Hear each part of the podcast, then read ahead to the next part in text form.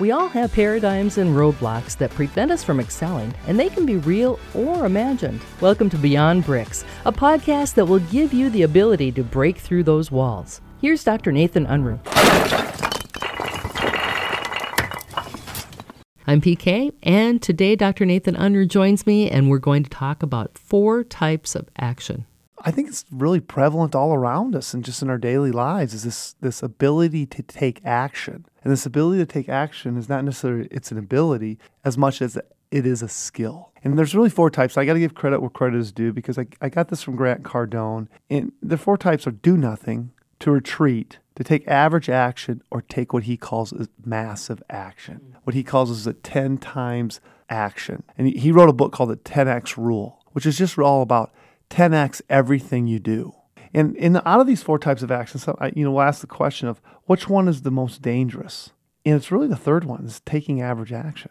Because average action, you actually think you're doing something, but in reality, you're not. Kind of the busy work and just kind of the machinery kind of thing where you're like, oh man, look at I'm so I'm so busy. I'm so I'm so busy. busy, busy being busy. Right. And really nothing's really changing. I you're not doing see that. anything Mm-hmm. different. So I think I like to bring up the idea here of training. Training is something we do, not something we did. How are you going to constantly get better at what you do? Right now, we're experiencing the Masters tournament. And do you think they hit one golf ball and then went and played the Masters? one class. They had one, yeah. They One- just, one hey, what's this? This is pro." a seven iron. I'm going to go to Augusta. Wow. I mean, that ain't going to happen. And I think sometimes we think that that's what happens. And taking action is a skill set. And so looking at what's holding us back right now, what aren't we actually doing? There's a quote that I heard.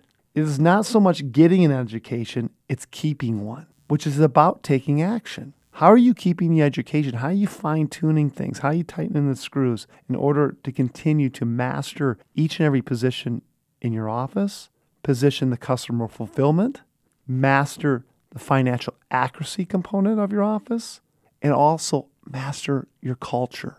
All those things take action. So, what steps on these four types of action are you taking massive action? So your call to action today is maybe identifying of some of those areas that maybe you're avoiding that you really need to just take action, get them done. Identify and then take action on those. And then take action on your training because as Dr. Unruh said many times, training creates mastery. You can find more thoughts on how to move beyond bricks at drnathanunruh.com.